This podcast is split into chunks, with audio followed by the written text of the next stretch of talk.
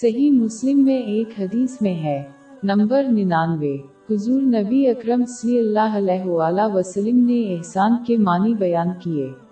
احسان ایک ایسے شخص سے مراد ہے جو اللہ اور مخلوق کے ساتھ سلوک کرتا ہے۔ قرآن پاک میں احسان کا ذکر کیا گیا ہے۔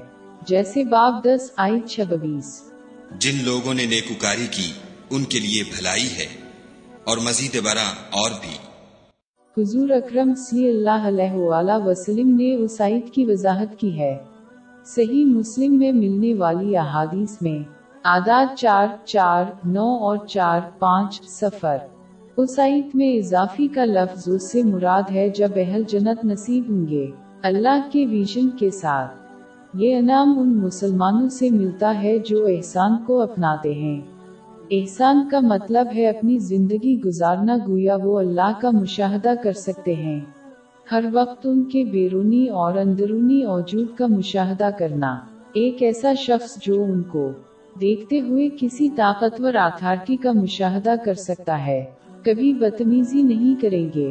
ان سے خوف زد، در حقیقت حضور اکرم صلی اللہ علیہ وسلم نے ایک بار کسی کو ہمیشہ برتاؤ کرنے کا مشورہ دیا۔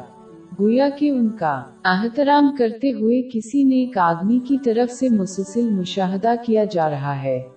اس کا مشورہ الموجام الکبیر میں ملنے والی ایک حدیث میں آیا ہے۔ نمبر پانچ پانچ، تین، نو۔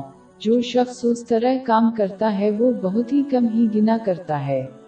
اور ہمیشہ نیک کاموں کی طرف جلدی کرتا ہے۔ اس طرز عمل سے اللہ کا خوف پیدا ہوتا ہے۔ اور اس دنیا میں آزمائشوں کی آگ سے ڈھال کا کام کرتا ہے، اور آخرت میں دوست کی آگ۔